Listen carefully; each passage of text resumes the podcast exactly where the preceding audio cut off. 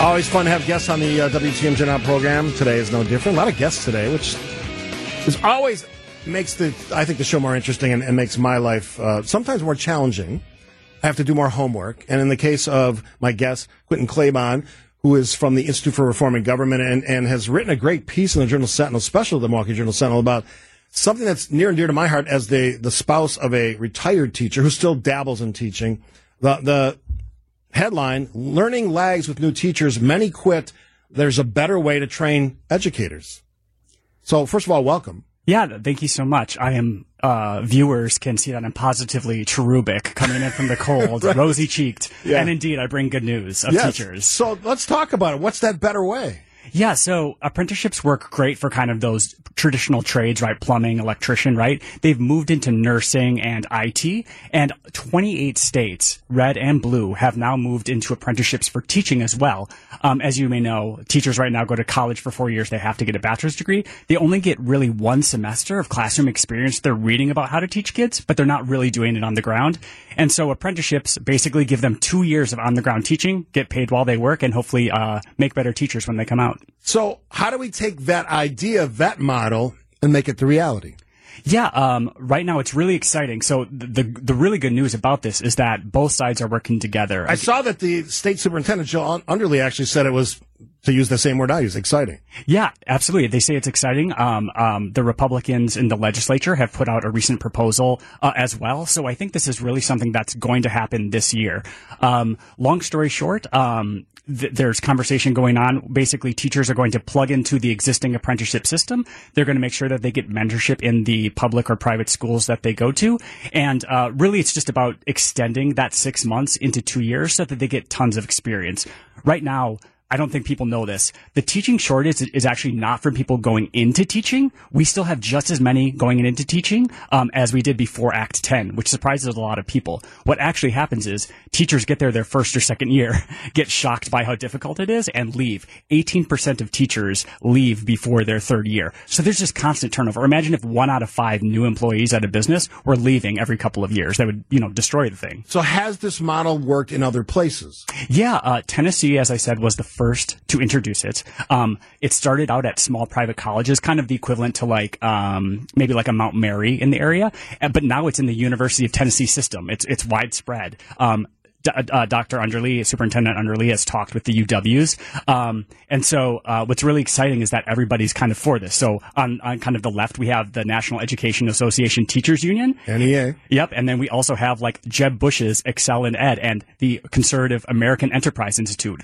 So, it's really surprising that all these strange bedfellows are coming together to Why solve a real problem. Why do you think that is? Why do you think that you have that sort of, as you said, uncommon support? Yeah, I think a lot of times people don't even diagnose the problem in the same way, whether that's taxes, whether that is um, like in, uh, foreign affairs. But I think everybody knows rural, urban, suburban. There's a huge crisis in teaching right now. Rural people, rural districts and rural private schools are having trouble even getting one candidate for a job. They may just leave it open. Milwaukee, this is true. Um, Milwaukee is giving immigration papers to uh, people from the Philippines, people from Nigeria, people from Mexico to come and teach in some of the most difficult schools in the state. And again, God bless those people for coming here. Hopefully they become proud Americans. But should we, do we really need to be having, should, uh, having people come from over oceans to teach when we just have so many people here? So you cited a couple other reasons why this makes sense. And I actually didn't think of this first one. It lowers teachers' college debt.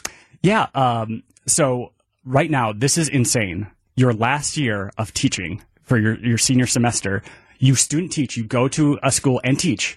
Not only do you not get paid, you pay the college for the privilege of teaching in those schools. Right, yeah. It's not just an unpaid internship; it's an ununpaid internship. Um, so this would help people get paid while they do that work. And secondly, this is you know totally optional for universities, but in some place, in some states, universities are lowering the tuition because you know they're not taking these in-person classes, and so that cuts the student debt as well. One of the other uh, things you talked about is uh, well, two things diversity among teachers. Yeah, this is genuinely true. Uh, there are more teachers named Jennifer in Wisconsin than there are male teachers of color, male non-white teachers. Um, and again, my mom was a white teacher, special education teacher. Her name's not Jennifer, is it? Maria. So I mean, honestly, we're not we're not getting more uncommon there. But um, yeah, uh, and and it's not just diversity for diversity's sake right now you have a 20% chance if you're a boy of never having a male teacher until you hit high school. Most of the men who go into teaching, they teach high school classes or, or they try to become principals.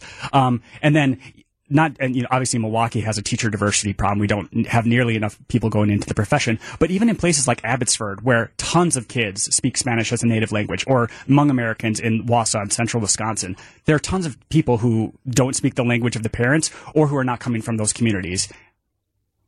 We're to take a break here. We're talking to Quinton Klabon from the uh, IRG, Institute for Reforming Government, talking about the teacher shortage, a real life bipartisan way to kind of address that challenge. We'll continue the conversation after this on WTMJ Now.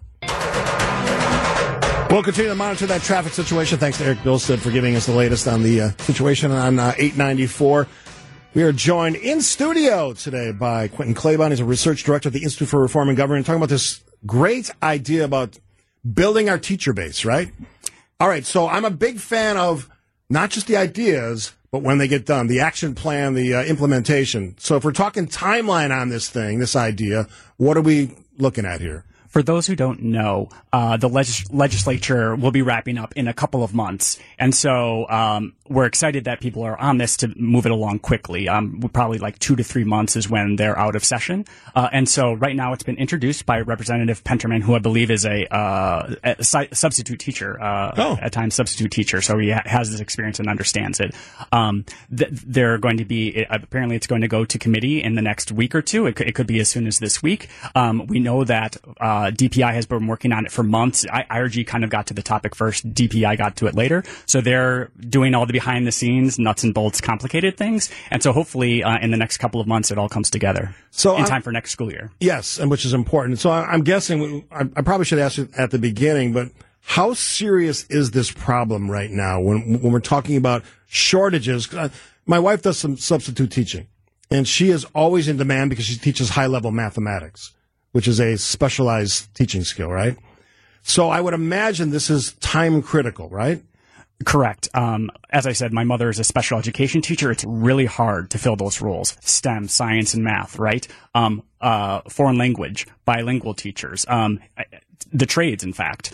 Um, the, the problems are everywhere, as I said, urban and rural. Um, and I think while this is driven by the teacher shortage and that's why it's so timely, I also think about teacher quality. Um, when you think about uh, 12% of kids having first or second year teachers, again, everyone needs to start somewhere, but a lot of them are getting teachers that are not that experienced. And so if you get teachers two years of experience before they even start in the classroom, I think that's going to drive test score improvement as well. Lots of uh, input on the uh, text line, the WTMJ Talking text line. Alverno College has three semesters of classroom exposure prior to student teaching each semester there's increased experience. So there are some examples out there of schools doing it right. Yes, um, there's something called teacher residencies or grow your own. The education nerds or, or teachers may understand that. Um, and basically this plugs it into this model. You can access federal apprenticeship dollars. Um, that's part of the reason to do this. You can access federal apprenticeship money. So it can help again minimize that debt.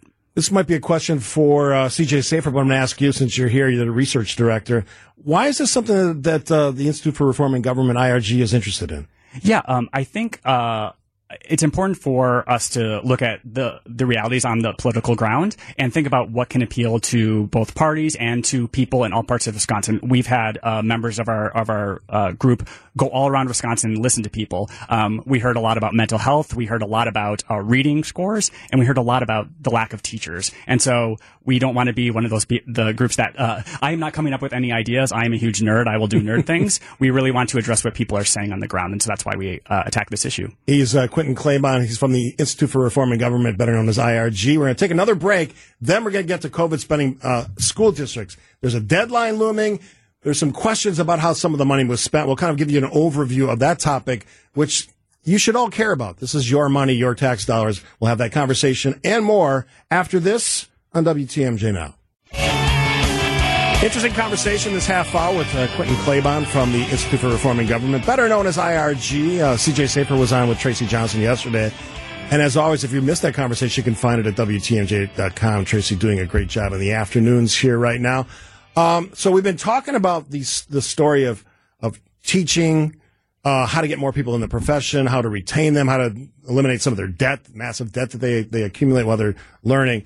Let's kind of shift it to a this is a pressing problem because there's a deadline attached to this. And most of our audience, most of you are familiar with the fact that we, school districts were provided with a lot of funding from the COVID dollars. The, the, the legislation that was put forward that pushed money out from the federal government to local school districts. Yes, what, about 1.5 billion. Uh, in fact, they got a couple of rounds of money, and this last round was to uh, help kids recover from all of the you know bad pandemic policies.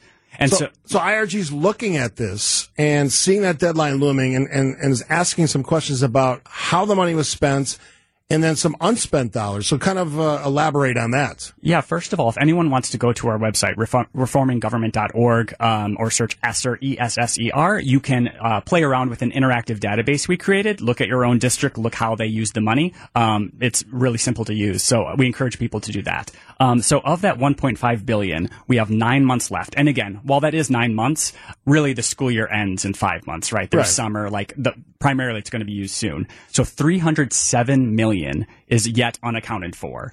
So that either means uh, districts haven't used the money for kids, which would be very shocking, or they're using it, but without DPI's permission, uh, which is what they're supposed to get. Is that how the process is supposed to work? You have to rec- uh, get permission before you spend? Yeah, think of it like uh, a budget for like a work trip or any kind of purchase that you're making. Right. Hey, here's our budget. Uh, do you approve this DPI? Yes, we approve it. Okay, now you can spend the money, and then we will reimburse you. So it's kind of like imagine you're, you know, you're planning a wedding in five months. Basically, district, uh, you know, your fiance asks you, "Hey, uh, have you booked the venue, the the botanical garden?" Dis- districts are basically saying, "Oh, was was I supposed to do that? Was that was that my job?" Or they're saying, "Yeah, um, we I did book it, but I'm kind of feeling Tex-Mex instead of the Botanical Garden, so we're doing Taco John's by the the Brewers Stadium." So it, it's really important that DPI knows where that money is going to be used, and again, we want to make sure that it's going to kids. So, is there an incentive? A couple obvious questions: Is there an incentive not to spend the money?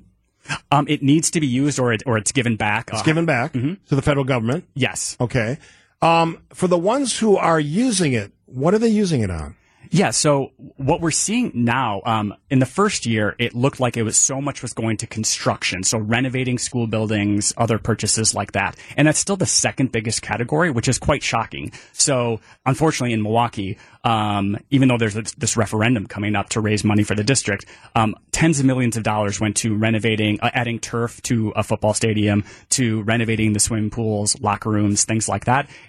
Correct me if I'm wrong they were advised not to spend it that way. Yes, the Biden administration said for a few reasons. One, swimming pools, while lovely, don't help kids learn, uh, or learn academically. Two, as we know, like the supply chain and inflation, like it's just a, it's been dragged out and made more and more expensive. So construction is like one of the worst things you can do for it. Um, and, and unfortunately that does not stop districts from doing so.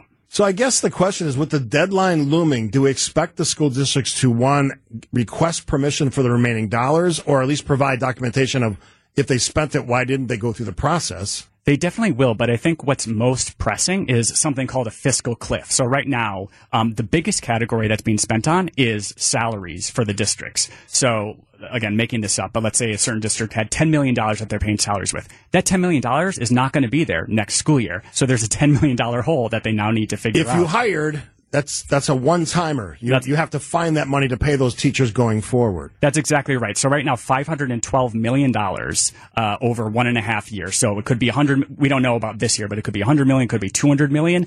At like one to two percent of school budgets are going to evaporate, and that's going to either that's going to evaporate the uh, the increase that came from the last state budget, or it's going to cause some really painful cuts. There has been some reporting, including on this station, about that fis- that looming fiscal cliff, and one of the answers has been, "We're going to ask you for a essentially an operational referendum." Yeah, this basically, unfortunately, in, in places like Green Bay, uh, I believe Kenosha, um, definitely in Milwaukee, it's plugged budget holes, and so now lots of referenda are coming.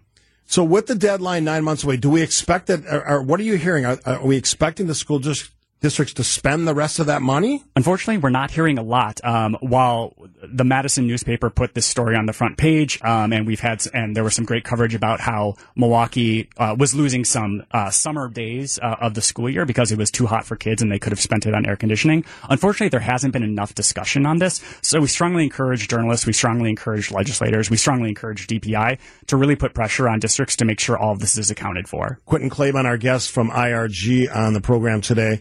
WTMJ. Now, um, we talked about construction. One of the texters asked this question. If they were discouraged to spend it that way, are there ramifications? Are there penalties for doing the thing you were urged not to do? Alas, um, I'll put it this way. Um, the the the, the um, criteria were so broad that um, the way it's set up is all of the spending for construction is is counted as protection against COVID nineteen. So if you're building like a soccer stadium, that counts as protecting kids from COVID nineteen because it's outside and you can't get COVID nineteen outside. Um, so unfortunately, there uh, the criteria was very loose for this money. So I'm I'm just looking at some of the uh, data you provided.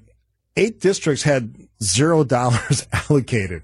Yeah. That's not that can't be right. Exactly right. So what, what, what I expect happen is they're spending the money without DPI approval. They're not allowed to get paid back. So they could be $4 million in the hole because they haven't reported this money. They're not allowed to get reimbursed. And, um, there are some in the area that have, uh, unfortunately, it's a couple of Milwaukee area charter schools that um, are currently at zero, along with like Wisconsin Dells and a couple of others. So, from a ten thousand foot perspective, what does this suggest about the way we spend money in in school and education? Yeah, the, uh, two things. One, oftentimes money is provided without asking for results. We would have loved to see this money go to tutors, to go to maybe even bonuses for teachers to encourage them to, you know, stay in the classroom. And, uh, and that doesn't happen. And secondly, um, I think oftentimes we just expect that money solves problems and really it can create as many problems as it solves. So it's about efficient spending, not just about the dollar amount. As this deadline approaches, I hope you, we, we can have you on either right before or right after to kind of see how we did and see what some of the uh, the fallout has been. We'll be tracking right through September 2024. We'll probably do a May update. Uh, give the website again for folks who want to check out the information. Yeah, reforminggovernment.org. And then uh, please reach out, whether it's on teachers or on this money, qk at reforminggovernment.org. Quinton, always great to talk to you. Appreciate your wisdom on this. We'll, um, we'll, t- we'll chat down the, down the line as well. Thank you so much.